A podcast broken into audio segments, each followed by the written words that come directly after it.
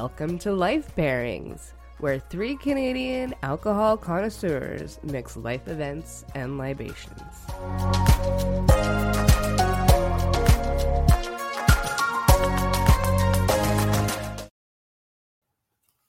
Hello, I'm Carla Richards. And I'm Brittany Lysing. And I'm Lena Newman. And, And this is, Is life life pairings. pairings. I didn't even we do just it. lost Lena on here, yeah, because life is hard. listening? so pair it with alcohol. Why not? is that your one? Okay, I like that. Yeah, Uh, fucking why not? why not? Yeah. Yes, it's ladies' night, and I'm coming up, and I will survive on the love train. As today's life pairing is disco with slow screw. Ooh, Ooh. we discuss phono- phonographs, orgasms, and insane baseball managers. Mmm. Wow, so many things, so many angles. What the fuck Oh is going goodness. on? Yeah, what the hell is happening? So I picked this episode this week because a while, long time ago, while I was doing a cross provincial tour of my own world, I listened to a podcast by You're Wrong About, which is a great podcast if you haven't listened to, and they were talking about the disco demolition night, and I did not realize how crazy and like influential and how many things disco hit. I just thought it was like a weird thing that like white man did in weird suits. Like Yeah, I gotta be honest with you. Like, I don't think I realized Village the. Yeah. the village people, the Bee Gees, the you know, like I don't think I realized the in- and that's hilarious that that we're picking white groups because um it was a predominantly uh black uh started thing and Yeah. then we we were like we're stealing it. Now we're taking it away. Now fuck. Like it's so crazy. Like exactly. it's wild. It's uh Yeah.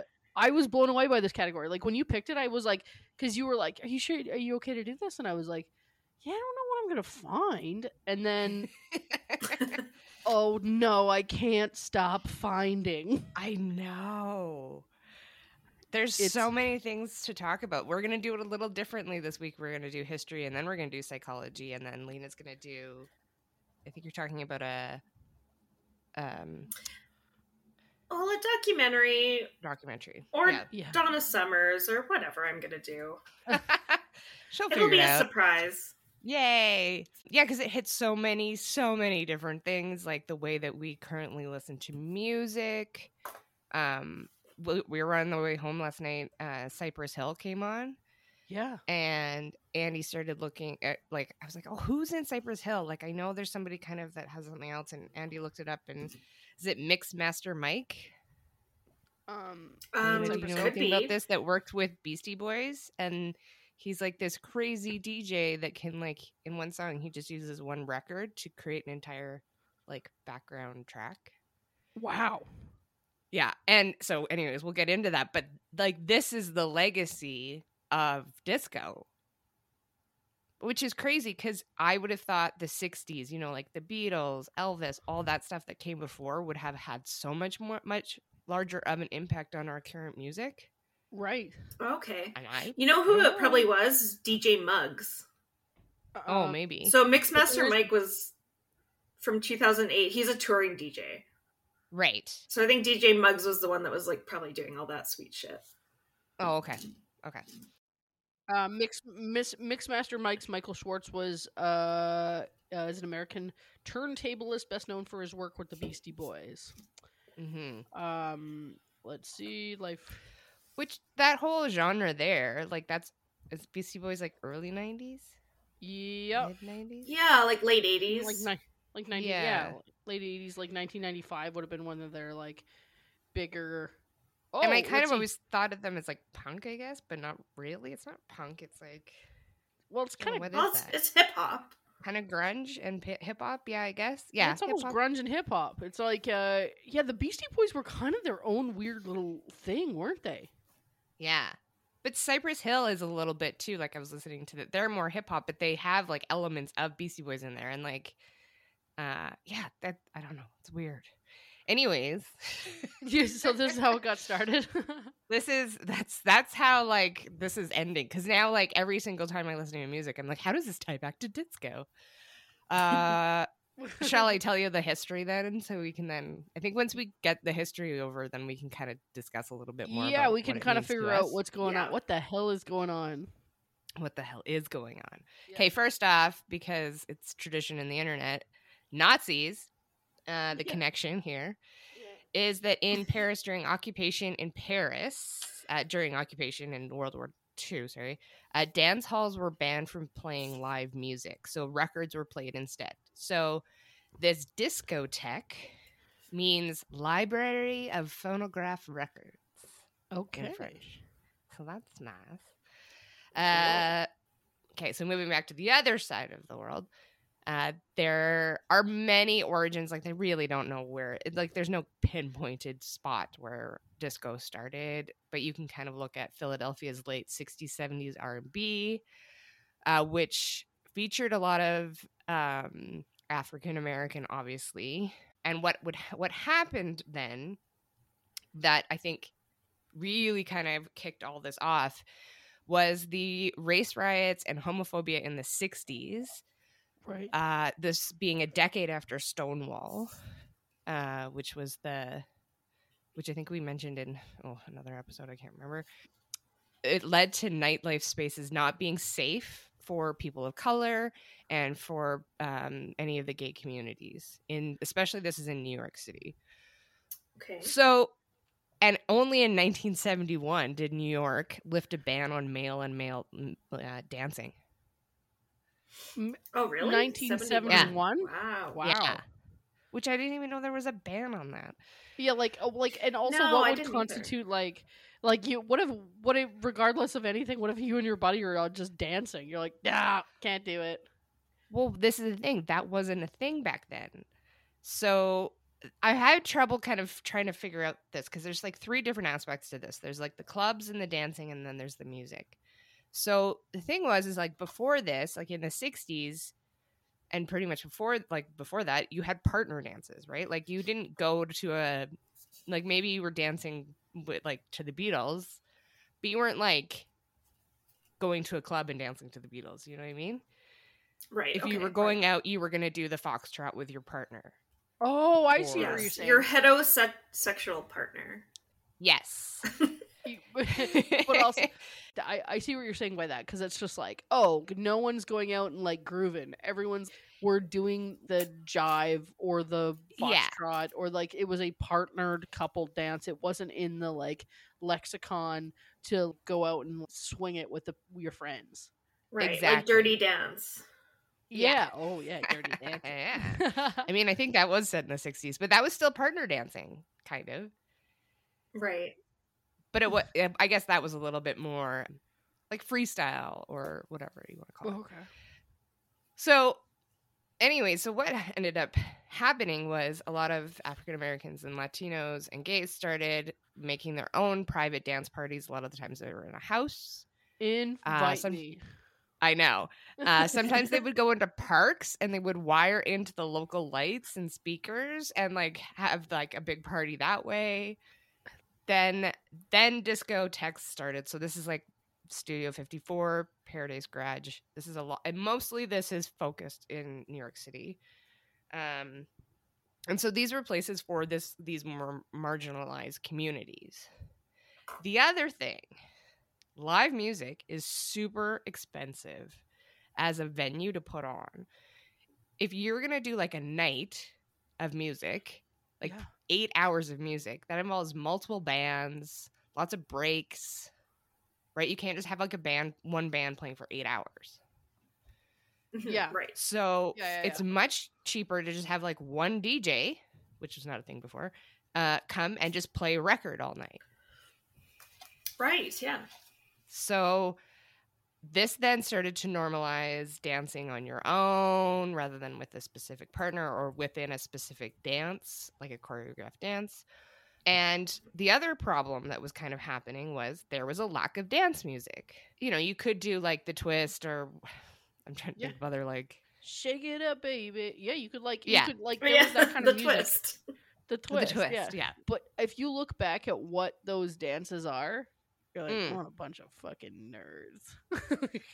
you know, But a lot of them are also stolen from other people's cultures. yeah. it was just well, like white people then took again. that's why I'm saying nerds. Uh, yeah. everyone- Nerds, white Everyone- people. Yeah. everyone was in uh like pigtails and uh like you know, yeah. Braids and skirts cardigan sweaters and like Yeah. and everyone and it was all very classy. No, we're really gonna bland out this fucking dance. Yes. Yeah.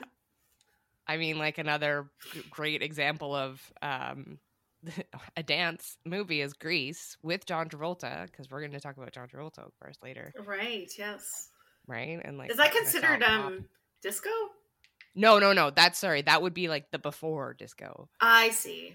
Like that's this. This I think they have like sock hop, that kind of thing. That was in the fifties. So, or that was set in the fifties. We're set in the fifties. Yeah, for sure. so what what people would do these djs would they would start to take records and they would start to cut in different music so they'd take like one bit from here and one bit from there i mean this sounds like we're like yeah i i know how fucking djs work but before this was not a thing Right. And it's crazy to think that's where this came from that's where this started Was the disco era. was the disco era. And so and it was very like it was seen as very poppy kind of music almost in a way, even though they didn't have pop music maybe I think it wasn't a thing. But I think it was kind of seen as like a, a being forged as from like the disillusionment of like the 60s with the Vietnam War and the riots and all the political shit that went on. And it was just seen as like apolitical, just music to dance to. Right. I mean, it's very happy music if you listen to it. It's, you know, it's for dancing. It's not for sitting down and contemplating your own existence and Emotion. um it's just funny because it comes from such a um marginalized society and it does become very political. The other thing that it helped with was obviously sound systems were really shit and I guess mostly were in mono. So clubs started investing in better sound systems. So the reason that we have really good sound systems now is from this. Oh, God bless you, disco. I know. See? One good thing has come from disco. I'm just Not kidding. one, many. I'm just kidding. I'm gonna. Uh, well, I'm gonna l- teach teach you. That's not. No, cut that. You're going to enlighten us with yes. Yes. Enlighten. Enlighten's a nice Yeah. word that doesn't sound like I sit down. I'm gonna tell I'm you gonna. something. I'm. Yeah, I was gonna shut school you. mouth, Basically, yeah. um. So this kind of started. Uh. So Club Sanctuary is another really famous place where it was like kids from the East Village, and it was from all cultural backgrounds. And a lot of the times they were private clubs, so you had to be invite only. This was protection against uh, cops getting involved, or like for to protect from homophobia or racism and that kind of thing. Um, one of the things I know, one of the things that then is birthed from this is Studio 54, which is all about exclusivity. Except for it was exclusivity for like probably mostly rich white people, I believe. And pretty Club- like Club 54? Studio 54. Oh, sorry, Studio, Studio 54? Yeah. Wasn't Club This- 54 like um that, that was a comedy. That was a- comedy show. Oh, I thought it was like a plus 14 year old's dance party in Calgary. But Uh, Yeah, no, wasn't Studio it a strip 50 club by our high school? Anyways, It we'll never agree on what it what it was. oh yeah. the other one, the other one, I- Studio 54. Yes, but I I think there was a movie where Mike Myers was the owner of Studio 54 back in the 90s or something. Yo, but Studio 54 was was typically known to be uh, some of the hottest it, like alt culture was was like banging Mhm. at Club 50 or Studio 54 Yeah. in that era it would have been like it was a haven for for um gay and and and and stuff like it was the best Yeah. thing ever. Was it not? But it was also very like I think I think you're right, but I think it was also much more like celebrity based too. Like that's where It was super celebrity based, but I don't know. Yeah. It was it was it was notoriously the coolest people in town, and it was New York cool. So it was like exactly. Yeah. It wasn't So that's kind of Oh, sorry. No, it just what I I don't think it was like up and coming. It wasn't up and coming white folks. It was like a haven. No, no, no. Okay. Sorry. Yeah, I meant more that then it ended up being about more exclusivity for probably was probably largely more white folks just because it's celebrity based Oh, okay. rather than Yeah, it okay. being like an embracing of the marginalized communities. I don't know. I would call Hollywood celebrities marginalized communities. I don't know. Maybe they have I don't think so. no, but it was Weinstein kind wasn't around back then, but I'm sure there was another one that was not being But nice there's great stuff about like if you ever watch like documentaries on Studio 54, Mm. they're like it was a different world in there, like where there was so much homophobia and and awfulness to a lot of people outside of that club. Inside, it was like, hey, this is our town, baby. So if you want to party here and be fucking cool, you better be hip. Like yeah. that's what it became like. So it was obviously a lot of the the coolest celebrities were being invited, but it was they were being invited to an already cool place. Yeah. I, I thought, like, correct me if I'm wrong, but I, I oh no, I think that's kinda what it- I think that's Okay. hundred percent correct. I just mean that it's weird that it came out of something that was for more marginalized cultural groups. yeah, like that was it came up, man. It was like, hey man, Yeah. if you want to be cool, fucking lose Get lose to- your Lindy Hop friends. um, but that's very much like kind of what disco evolves into. Um, the other thing is the disco ball. It was actually invented in the 1800s. Um, it was, and it was a big thing in the 1920s, and then it kind of fell out of favor. And then one of the big figures in this world is uh, David Mancuso, who had, I think, I don't know if it was his apartment, but he turned it something into the loft, which I'm pretty sure was just his apartment. But that was like a big place to party, and he just shone a light on the ball, and then everybody fucking went mental and got disco balls. I would Oh, that's attribute that to also drugs. Probably, yeah. Uh, they 'Cause- kind of. I read something that was like the '60s were all about LSD, and the '70s were all about cocaine. So I feel like that goes well with the cocaine, the disco Ye- ball, the lights going everywhere, and the ball. LSD. and LSD. and I'd- LSD probably. I'd pump I that mean, more if I the was- I LSD mean- factory. If I was on But I don't think- Yeah. I'm not staring at a But ball think- all night. No, but No. you're dancing, right? You've got to be dancing, so you can't be doing LSD because you'd be. Oh. No LSD, I'd be dancing. And cocaine, I'd be starting business ideas based on lights. Brittany would be I'd be owning like, a "Hey, business. I'd Yeah. be wandering around. Yeah, like, Cocaine Yeah. would be like outside making business deals based on disco lights. LSD would be inside, like having an existential crisis. Like, is Yeah. this light? Where does it travel from? What's travel? Like- If anyone is who's listening has um done LSD, please let us know. Yeah. Let us know do you what think, it's like. What do you think of disco balls? Did I? What's what? How does that factor into your LSD experience? yeah, like if you see one, do you have weird flashbacks? Does it make you trip out?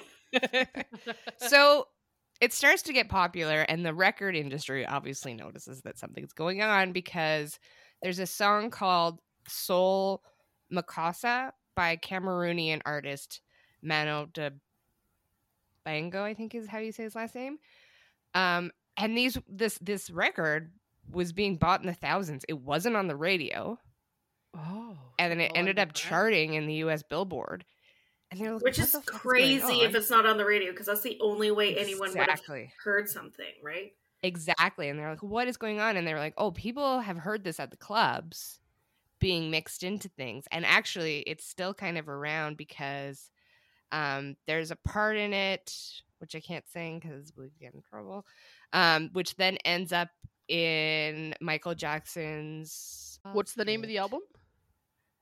The song is called um, Soul, like so S O U L, Yeah. and then Makossa.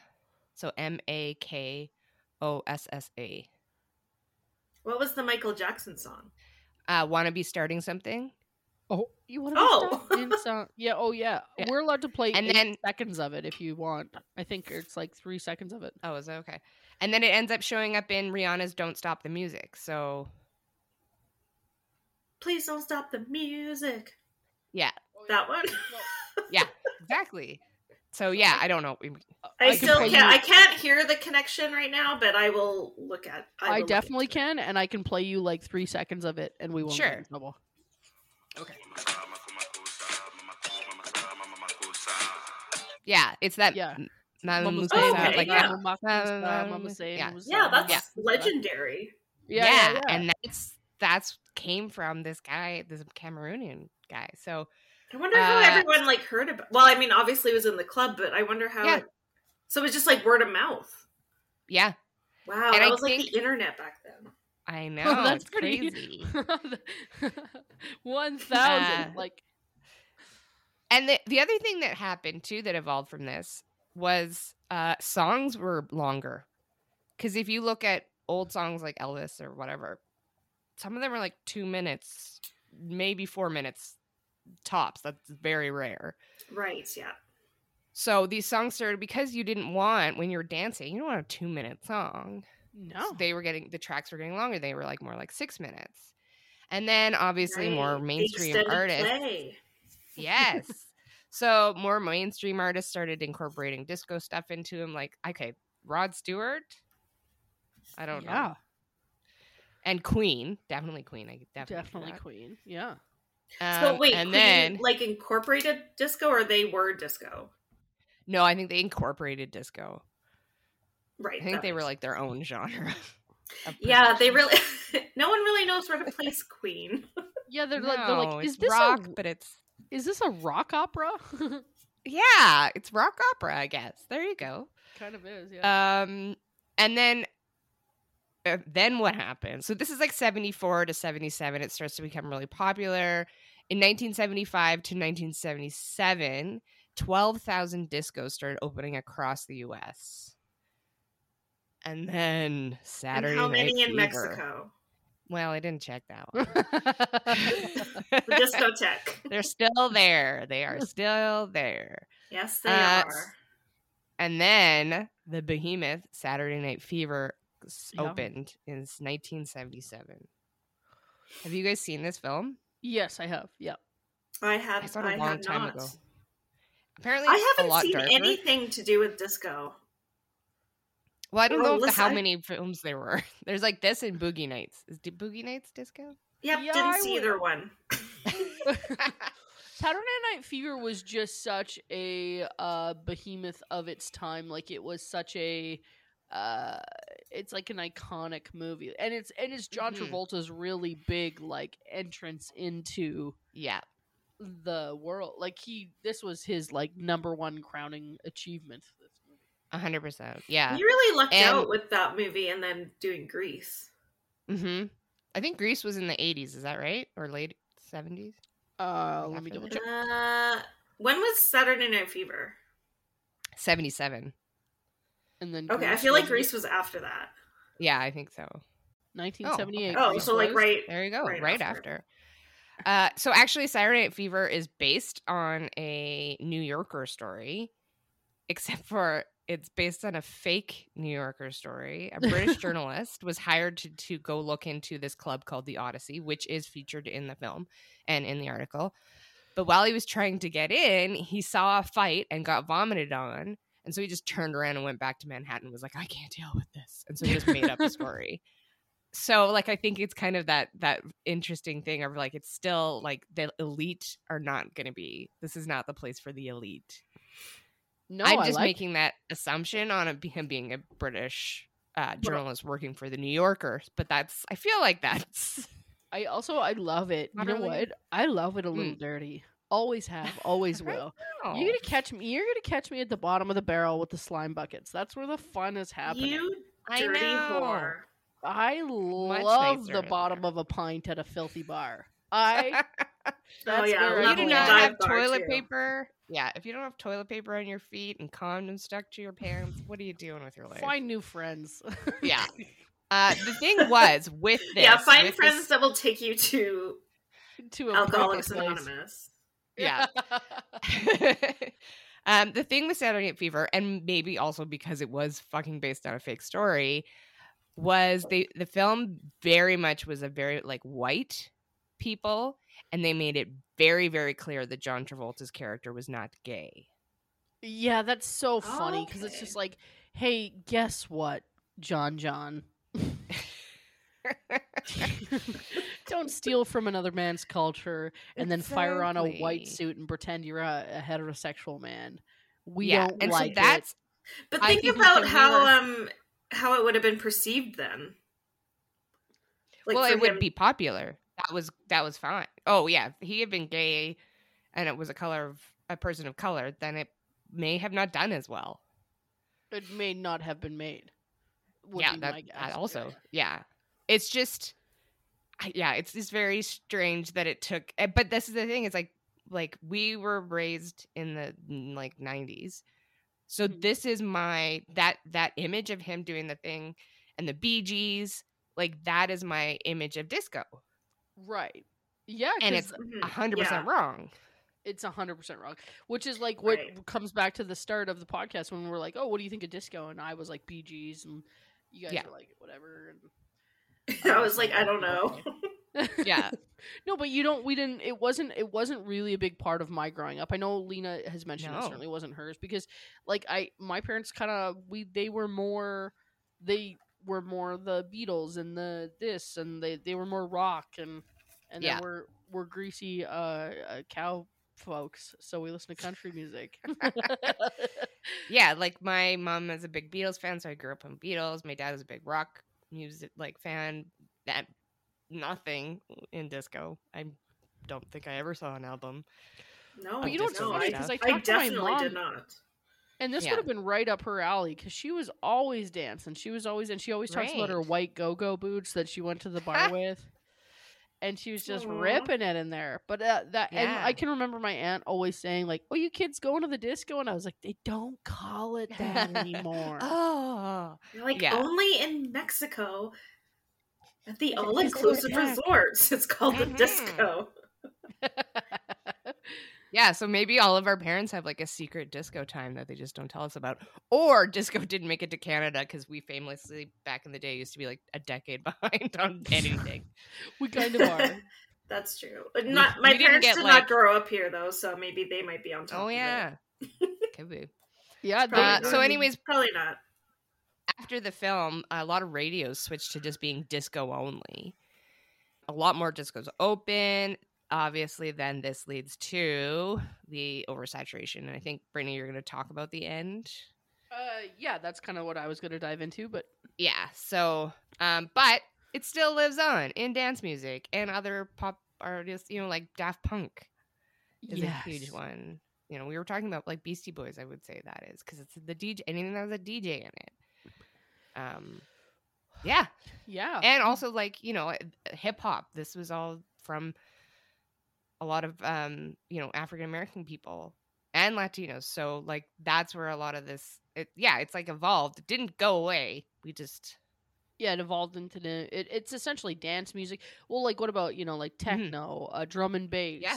uh, Yeah. all this stuff that you would like is is essentially being music being um anything that's like in rap songs where you're sampling, like anything. Yeah. in- anytime you're sampling something, like now that I know this about disco, this is essentially Mm. was created by disco. yeah hmm Um, I know that uh, laying tracks over themselves was uh, one of the first bands to do that. Would have been the the Beach Boys. Um, it would have been though. I would look how did you how did you get the beach boys in here Because I was your- thinking about- 'cause I was thinking about it when you of- yeah, because I was thinking about it when you were talking about how you were like, oh, the first like some of the first people to cut in tracks, and I was like, right I- that was well i mean like in a live audience kind of thing yeah. Um, but that that layering technique and and the like the building of tracks and stuff like that, that was Mhm. one of the first bands to do that was the Beach Boys. Um, but insane. i think we have to drink because brittany said uh, beach boys Everyone, yeah. What was our? Uh, Everyone we gotta hit come up up. a drink. We gotta Mhm. come up with one for Lena because I have the Beach Boys, you have Queen Vic. So Yeah. what- whatever Lena like Oh, accidentally yeah. mentions for the 90th time or something. X Files. She's mentioned it a couple times. Okay, it might be So X far. Files. Yeah. a Mulder Uh, Scully. there reference. was an episode where That's like remember Mulder the um. Carla the um where Cher showed up, the postmortem. I was thinking that, but it was that disco postmodern. Yeah, that's a good Um. Is no, Cher I mean, disco-y? Cher. I don't know. You tell Cher's me. I don't know disco-y? anything about it. I mean, I it was think the she's, like- seventies. She was maybe like, was she the seventies? Was that when Cher kind of came out, or was that the sixties? Oh, well, I, don't think know. well, Sonny and Cher would have been in the sixties, but when Cher was just doing okay. her own shit, it was probably seventies. Yeah, I I actually mean, like, don't know. 90s some of her '90s like naughties kind of stuff is is definitely, I think, would be disco-y, has disco-y elements in Oh, it. I would she's agree. so disco. From what I understand, disco is. okay, so uh, do you want to get into psychology? Oh yeah. Brittany? It's crazy. Here's the thing. I kind of looked into uh and I listened to the Dollops uh uh coverage of the end of disco which was Nice. called uh, Disco Demolition Night. Um, I'll I'll start you off there by saying that's kind of the a lot of my uh, source uh, is based on that. Here's the thing with all of this, and we've discussed this already in in talking about the history and all this. Uh, all of this disco was born out of marginalized communities being alienated then rising up and starting their own things their own places and and and art being born from that Mhm. so it created this like you said it created this space it created this new wave of music this new style of music and then a new culture that surrounded it so the psychology around all of that is is going to be uh, the worst because it's mostly Right. people then trying to stop that uprising or trying to uh, bury it or uh, or gentrify it or steal essentially just steal it um, Yeah. so they're basically like like like you said like saturday night fevers uh, john travolta's like hey what if we did this all this stuff so when disco took over kind of like you said like it started there started being all uh radio, radios that just play disco there Which was would be a lot. That's like I love disco. I listened to it the other day while I was doing research. I don't think I could do like more than a full day of disco music. uh no but my- it's, God no. but it's, It's also very just, like- happy, but it's oh, that's a lot. I don't. I also don't know if I could just like turn on the radio for eight hours on any station because Mm. most stations Mhm. are a particular genre of music. So what I think, uh, what I know happened was that there was a lot of um, uh, radio stations where this did happen, where they would have been like rock or whatever the case may have been, and then they were taken over by disco, and then the DJs Right. were like, "What the fuck is this?" Yeah. Um, this brings us to uh, an insane person uh, who was at the time uh, the a radio DJ. What it was was there was a uh, a anti disco cam- campaigner named Steve Dahl, and Steve Dahl was uh, worked at a radio station called WLUP um, ninety seven point seven, and that was in uh, Chicago. So he the station got taken over by disco and then he was anti-disco man so or he was just anti losing his job. I guess. he was anti losing his job and he was probably behind the t- uh behind the you know uh times you know and he just got Oh, yeah. phased out and then Yeah. he didn't have a job so then he was pissed off and he hated disco he essentially blamed his job loss on Yeah. disco he was just like hey this is disco's fault this is i'm coming up's fault um yeah. so he he had a an in with the uh the Chicago White Sox at the time. And Right. they also had an insane manager by the name of Mike Veek who was a well Vec, sorry, it's V E E K E and then it's pronounced Okay. Vec, but come on. Right. Um Veek. It looks like Veek. it looks like Veek, uh, who was also an absolute psychopath. So, so there was these two psychopaths, essentially Steve Dahl and and Vec, and uh, they had some weird. Vec was a baseball manager that had roots of just being insane. He had all these like insane tactics of like bringing people to the field by being like, "Oh, we're gonna stick a dumpster in the middle and dump spaghetti in it for 99 cents. Everyone can eat out of the dumpster. Like they were like it was just like it was so crazy. Like this guy had wild ideas and they were always like people would people would be drawn to the field. But baseball hated him because he was a nightmare. Right. And he was hard to just like even be around. And then uh so he was less maybe about the baseball, more about the yeah, he was just like, let's see the hilarious ideas. Let's see what happens. Right. he uh, he he had been fired from the last team he was a part of. He moved to the uh, Chicago White Sox. He got hired by the Chicago White Sox, and uh, on his first day, it was said that he set up a table in the like the middle of the field and just was letting people watch him trade players. like he was like, yeah, he was doing like Although that's before his time. That's a thing now we do. He was just like, yeah, he was like, oh, all like the behind the scenes stuff he was doing in front of everyone for them to watch. Wow. So Wow. him, Vec, and and Dahl got paired up together. So keep in mind, Dahl's like this guy who just gets like fired from his radio station. It got turned to a disco station. He's so mad at disco now. Then we pair him up with an absolute lunatic. Um, so I want you to keep that in mind. So there's these two people in the same time frame. We're dealing with people who are uh, probably pretty racist. They don't like to see uh, uh, music that's uh, they don't feel connected to, or whatever the case may be, uh, charting. And like you mentioned, like Oh, because record, this is sorry to interrupt you, but this Yeah. is literally like what just happened at the Super Bowl. yeah. Like people are like, I have an opinion about this. You're like, oh, crazy thing is, no one wants to hear it. Yeah. They're like Stu- like Snoop Dogg and uh, who else was there? Dr. Dre and yeah. um I mean Kendrick we had a white guy, Kendrick Lamar. We had a, we had uh Eminem. Eminem was there. There was a white guy there. Don't be upset. People Yeah, were dude, upset everyone because chill the fuck out. Also, it was the yeah, and actually be upset if you want, you fucking losers. just Yeah, be quiet about it. We don't need to hear about it. Cry about it on. Who a was different saying all that about the Super Bowl? Just like White people, like a lot of white old people. Oh yeah, like, but this is like they're like it's hip hop music. It's not like good They'd football music. complain I was like, about what are you what are you everything, talking about? it's like oh yeah, they also unless it's it was like- like, country. it's not like, Like Brooks country. and Dunn fucking performing every year. Like even if it's not like Yeah, they would have been fine with that. it- even if it's not Dr. Dre, it's been like you know Justin Timberlake. J Lo was I think last year. Yeah, like Yeah. these people need to get a life. I know. losers of the century.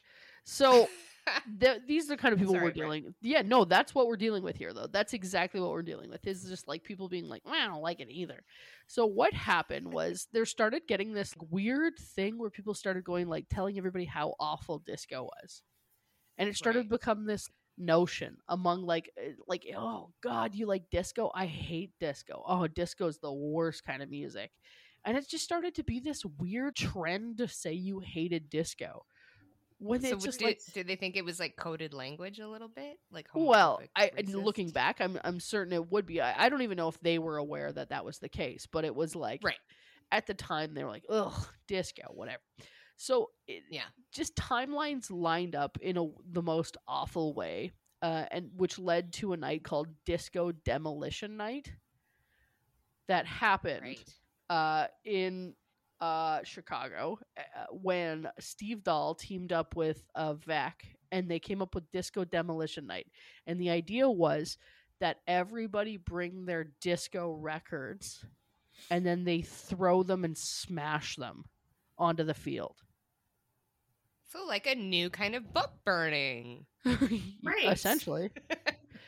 They were just like, hey, won't this Oh. be funny? Uh, so despite most of mainstream America finding itself, uh, so here's the thing too, like most of, like there was just this weird like outline talk of like much like how ten percent of the uh, truckers are talking about how they're not free and ninety percent are driving freely down the streets and very angry at that ten percent. Yeah. That was most of mainstream America was kind of in the midst of a disco obsession. A hundred percent. Like they're not gonna change radio stations over to disco because like four people like it. Yeah, so a Right. people were obsessed, but then there started being these like little natterings of like, oh, like uh disco's dead. And it's like, well, it's not dead. It's like in the height of its like up and coming. Yeah. So Disco Demolition Night happened on the night uh, July twelfth, 1979 at the Chicago White Sox baseball field, causing the second ever forfeit in MLB history and uh, the decided Oh. death of Oh, the wow. decided death of disco.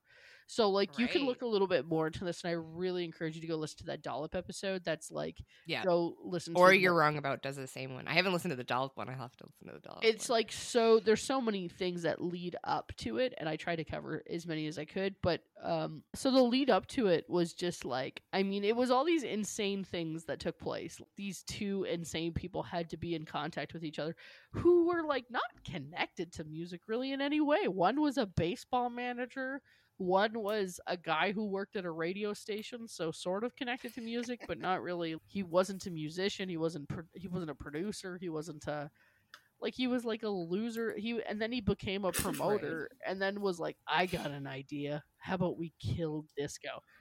But somehow it took off. And Mhm. it was like it was just like the decided like it was just like oh yeah disco's dead now and because it was so publicized people just like it was like a whirlwind Well, and if you it was it right, you had to you only had to pay ninety eight cents. That's for a exactly ticket it, if yeah. you brought a disco album. so right. so you got 98 so it was literally just people wanting to go to the game and they're like bring a disco album they're like oh okay and they just flinked through their Yeah. disco records and like so it But was don't you like think that's crazy that um that's just what quote unquote killed disco? yeah that's wild that's absolutely No, but I mean like that's it obviously didn't have Yeah. that great of staying power is what I'm saying. Cuz I'm not a huge disco Well, it- person. It did. I think it's. but if that, if that's the death of disco is just like people going to a game and like burning records, it's like eh. yeah i think it was i think no i think i i, I get what you're saying uh, but i think it was more like they were like it was like oh good we can be done with this That, that's what I mean. It's like it was I- going I to assume die it's anyway. kind of almost I like think. a. like it had its time. Well, and then I mean, like I would argue it. I would argue it didn't die, but yeah, I, I would also say it had its time. But it does sound like there's like this massive Well, that's- backlash. Well, that's what they say. Like, so this this I'm is all in due uh, quotations. Like, it where it, like the title of the article I'm reading, which is I I, I did uh, uh, like suss out a lot of sources and stuff. This is a little. This title is like kind of what I was looking for, so it seems a little biased, but it does say the the night disco died, the Mm. racist and homophobic quote unquote end to disco. Um, because it was really like about like because this was like a, a big thing for like young black women were huge in disco, like Gloria Gaynor, and like that's a thing. So it was another way Oh, to sort of like push people down a little bit by ending something like, oh, this is the end of it. Don't worry about it. So like, right. And that's it- horrible. That's horrible Yeah. when you think of it that way. Mhm. That's Mhm. so that's kind of the tone it's taken now. Is like, look, like there was this like predetermined like we're ending disco night at a baseball field. And it didn't really end it like Carla said. the like, whitest night of your life. yeah, exactly. It was literally the White Sox game. Yeah. like we're gonna end disco at a major league baseball game.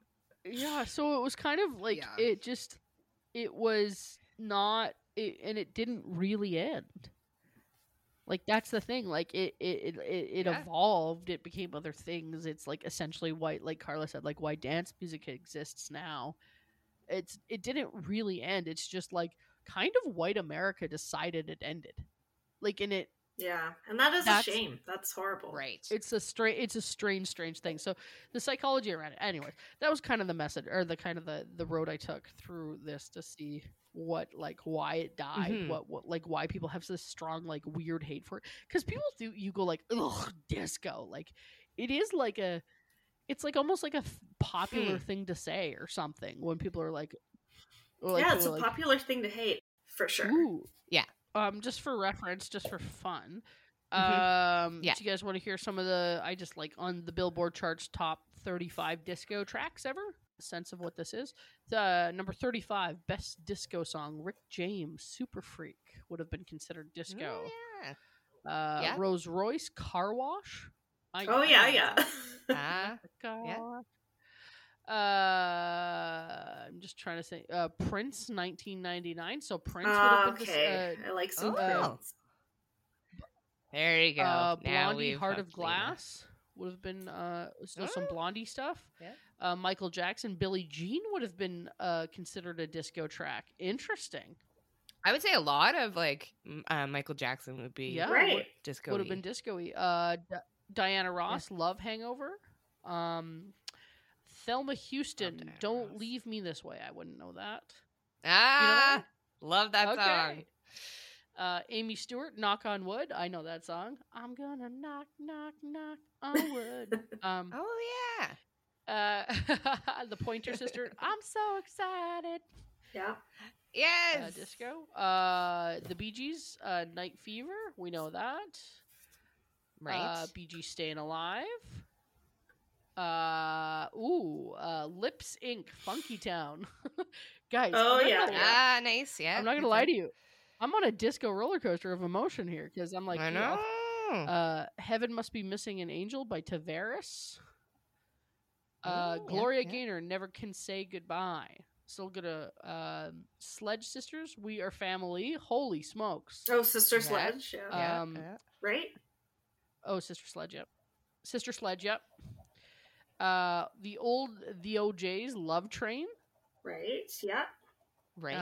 yeah. Uh, Andrea Right, True yeah. Connection. More, more, more. Which I think I know. Oh wow. Uh, Chic. Uh, Le Freak. Oh yeah. Yeah. Great yeah. tune. Um, Yeah. Silver Connection, uh, Get Up and Boogie. That's right. Boney M, Daddy Cool. Oh, Ah, no. Boney M. Yes. Van Mc- That would be Rasputin too, right? That he they Yeah. sing Rasputin. yup. song? Oh, uh, Van Van McCoy, The Hustle. Holy Dinah. Uh, Ah. Supermax, Love Machine. Chic again, Dance, Yeah. Dance, Dance. Uh, Silver, con- uh, Silver, uh, convert, uh, convention, Fly, Robin, Fly. Oh, uh, number seven, Earth, Wind, and Fire, uh, featuring the emotions, Boogie Wonderland. Ah. You guys, here we go. Donna Summer, finally, number six on the radio.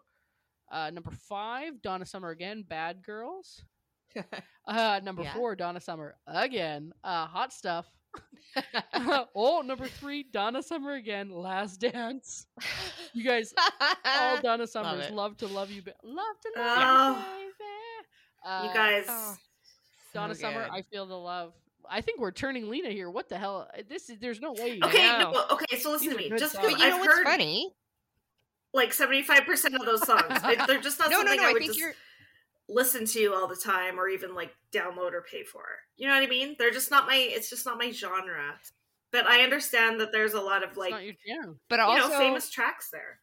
but also, like a lot of that music, what like ninety percent of that was people of color, Ye- like I African would say Americans. 90 Are you calling me racist? It was like no, no, no. But I'm I'm saying just kidding. is that we always associate disco with Bee yes, or ABBA, ABBA. or white people with long hair with bell And, like- bottoms who look fucking ridiculous. Yes. Exactly. And that none of that music is just like well, it is disco, but it wasn't the majority of music. It's just interesting how no, you're right. That's it's it's super cool. evolved as like a weird also Yeah. i i honestly like going through those tracks like i was like i before we started this i was like yeah like i get it. I like like i was more on the lena side of things where i was like i wouldn't i don't know that i'd Hmm. fire anything up and just be like grooving out to it.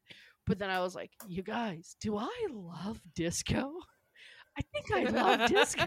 Like I mean, I don't know I could You do an entire night of dancing disco, but I think like if if any of those songs come on when you're at a club, you're like, "Woo!" Like even if you're at like a like a death metal club and they play I'm like, Carla, what club are you night. at? It's great. they used to do like uh weird music at the very end to get people to get to leave at the back alley. Exactly. They would do it to make I was like.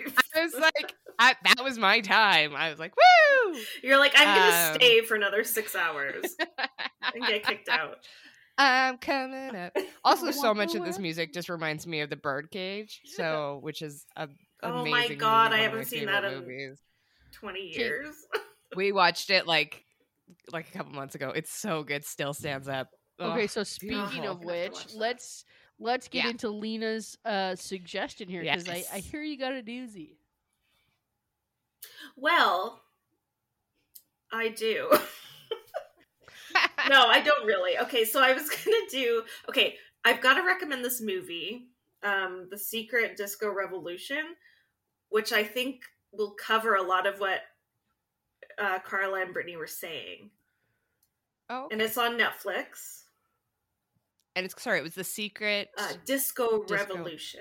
Revolution. Okay, cool. and it's from to check that out. 2012 and it's on netflix or i think you can actually um because i was watching it a bit at work today but i don't have netflix on my computer um forget that i said that work but i was watching it it's on youtube as well so i was watching it there um Oh, yeah. and i think that would yeah i think that would um cover a lot of stuff of what you guys are saying so the one thing that i wanted to bring up which brittany kind of already did with her million top million oh, disco sorry, songs sorry, sorry, sorry, sorry. You no no no that. no it's good no that's good um is donna summer Yes.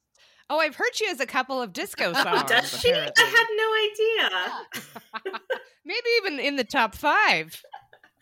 I don't well carla no i think you're a bit out of control there Mm. Right, Don't silly, so silly, silly me. right so the queen of disco herself Mhm. donna summer Summer so the song that i wanted yeah summer donna if you're a fan of snl yeah, you will know that it's a little Reference. inside yeah, little inside. Yeah.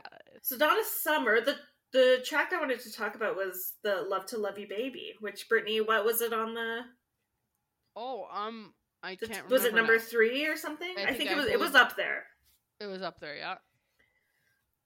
um and it was one of the first disco hits to be released in um like extended play um so that would be Oh, like what does that longer than a single so like an ep Okay. Okay. so Yeah. extended play so longer than a single Oh, is that what EP means? extended play yeah Ooh. Oh, I didn't know that. I just thought it was like when bands didn't want to make a whole album.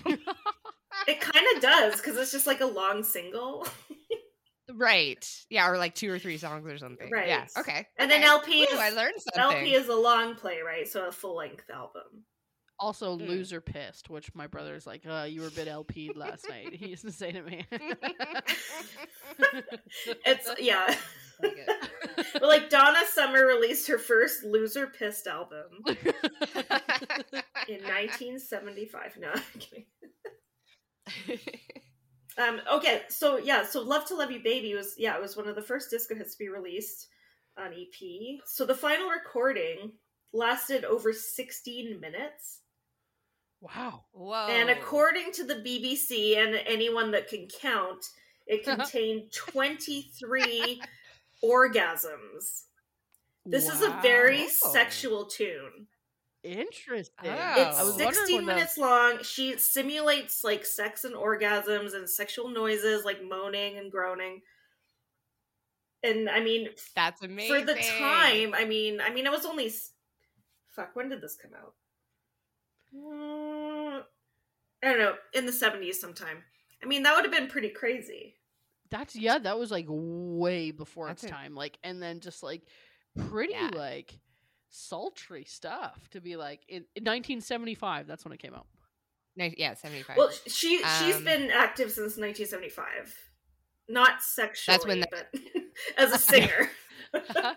That's I think when Love to Love You Baby came out was 75. But I mean like that would also match like what was going on in the clubs, right? Like these were places for people this was a place for people who were like uh multiracial couples. This was like a place for, you know, Yeah, people being less- freaky and stuff. Like, yeah. And so 17 minutes is but that's that's what I mean. Like songs were like 2 minutes before this and look yeah, at her. exactly. Yeah, so that was um 17 minute song.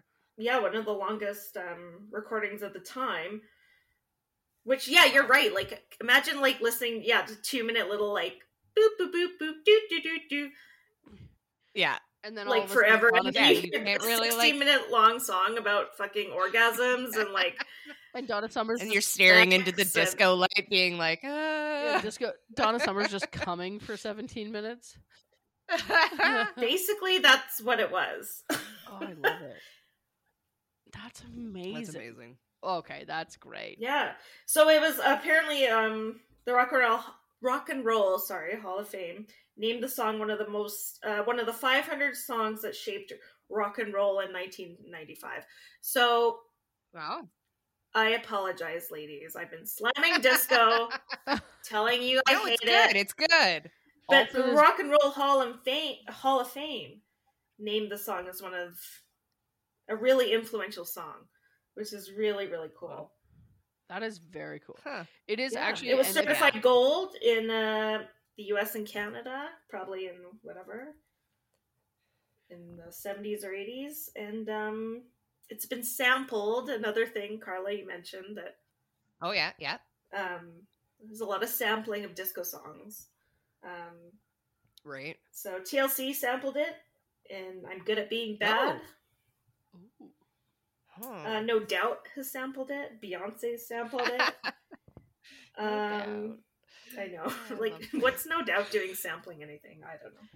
Um, And back in the, that one album was very, very I good. love No Doubt. No, for real. know. But I'm like, what? What were they sampling? I don't even know the song. Well, they were like, uh, they were, um, they were technically ska, which is kind of a derivative of like all this stuff too, right? So Okay, okay. just with trumpets, just with trumpets. Whoops.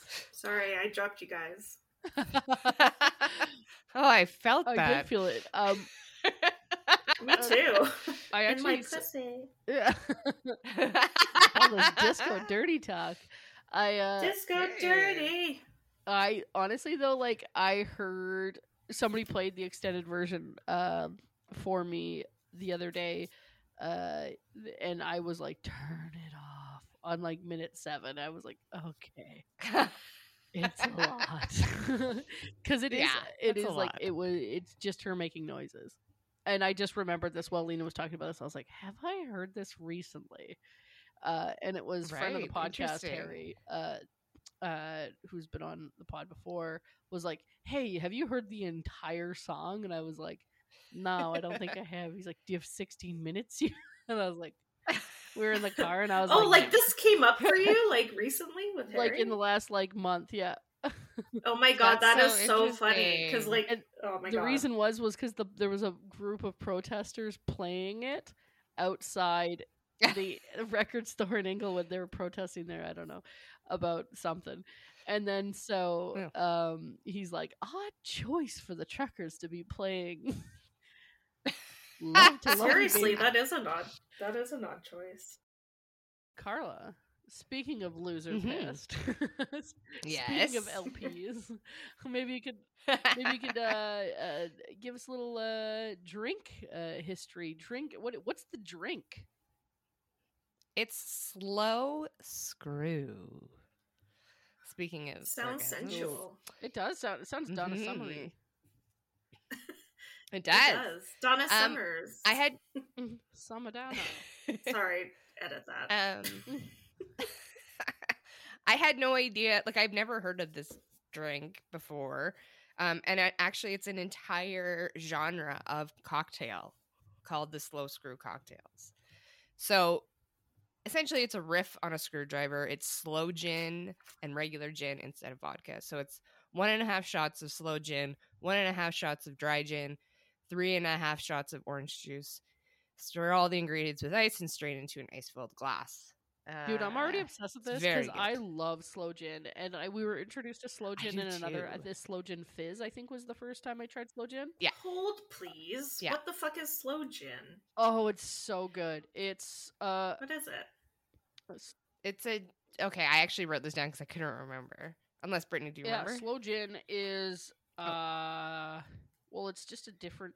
Sloe gin is like a Brit. Uh, it's like a British red liqueur made with gin sloes, and that's a different kind of fruit. So sloes are the fruit of a Prunus Yeah. spinosa. It's kind of a relative of the plum. So it's like a red, sort of sweet, uh, tasting gin, and it's uh, it's more a lic- Yeah. it's more a liqueur than it is a gin because it's this sort of uh, it's made And you can just get this sweeter. like at a liquor store. Oh yeah, yeah, It's Yeah, like it's- pretty yeah. common. Holy shit! Yeah. I've never heard of that. I of think- it. McGuinness does one. That's the one I'm drinking right now. yeah. Oh. Um, Um, the slow. Yeah, because the No, Sorry. ahead. I was just gonna say regular gin is the juniper berry, and yeah, like you said, this is the sloe sloe berry spelled S O S L O E. Yeah. Slow. Okay, like Yeah, slew. yeah. No, I'm just Yeah. kidding. Like slow. Okay. kind of. Okay, so this was kind of born out of the 70s and 80s theme of sexual innuendo cocktails. So like Sex on a Beach, um, Ah. the I can't think of blowjob. anything else. I think there's a shot called the Uh, blowjob or something. yeah, there, Yeah, there there definitely is. is. Yeah. Have you not had a birthday recently that you needed to do a blowjob shot? yeah, that Uh, not not for 20 years. uh, um, so there's different versions of a slow screw, as there is many differences of different kind of screws. Anyways, you know, like the tool. So if you add, sorry guys, that's awful. if you add Southern Comfort to Yeah. it, it makes it a slow, comfortable screw. oh, Oh, This that's is like more a- my style. I like. And I yeah. like- So I was like, I have all this stuff, and I was like, damn it, I'm gonna. So tonight, I I love this. This is really good. It's an interesting color too, because it's like orange with the red, um, from the sloe gin, and then the the just normal gin. So it's a cool kind of color. It's not super orangey. It's like more of this. Yeah, I don't know what color that would be. I don't know what it's called. What do you call orange and red when they go together? Um. Anyways, if you add Brittany's favorite. should know this. but- Galliano, Ah, yes. Uh, Galliano. then it's a slow screw up against the wall. I love it. oh, with Damn, Galliano girl. with it. um, this all comes from a cocktail Bible of the 70s called Jones's Complete Bar Guide. So, yeah, big drink. Never really heard of it. Very 70s ish, sexy, uh, nice. I uh, like Dude, it. I'm obsessed now. Like, nice. w- so we like we were stalking sloe gin for a while because it was, but it was becoming problematic because I was like, another.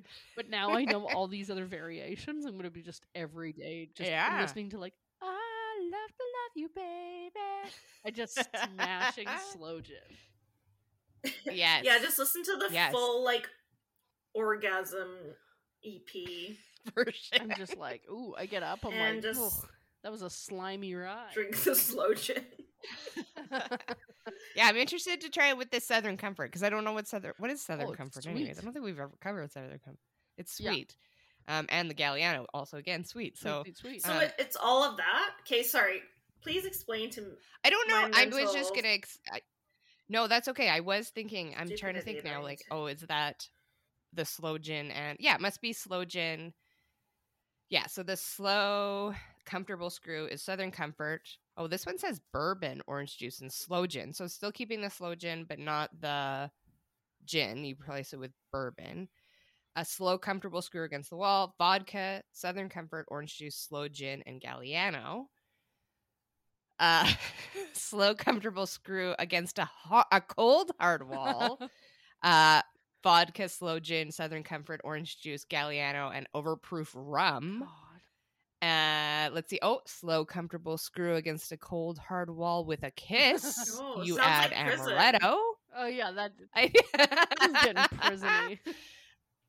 Uh, slow, comfortable screw against the wall with a bang. Uh, is oh, that's I thought we already did this. Vodka. Oh, vodka, overproof rum, sloe gin, Southern Comfort, orange juice, Galliano. God, there's a lot of Uh, liquor in do- these drinks, Carla. There's so many here. Slow, comfortable screw between the sheets. Slow, comfortable fuzzy screw against between- the what is- wall. what's between the sheets? What is that?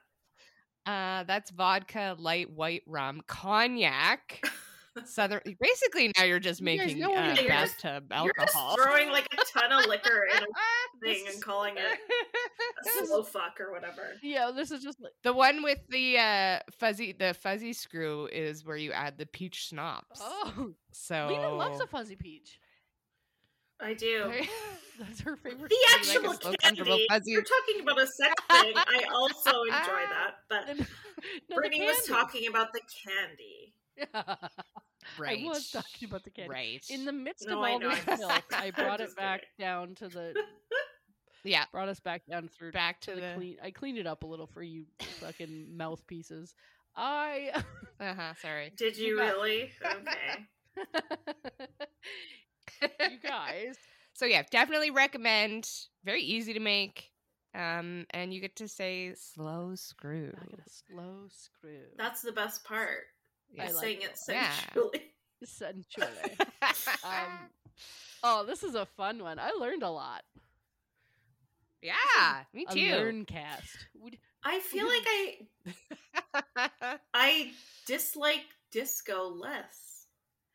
That's That's good. or- no, no, no, less. Yeah, I like it more, Yeah, Yeah.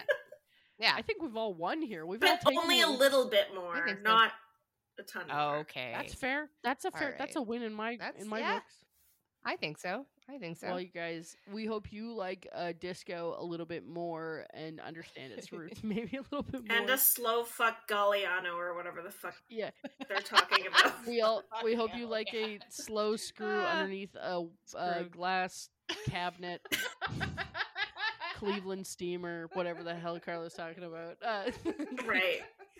With a fucking line of coke Yeah, on top of Yeah. it. double deuce, Yeah. whatever we're talking. And when you're doing this, everyone, please listen to "Love to Love You, Baby."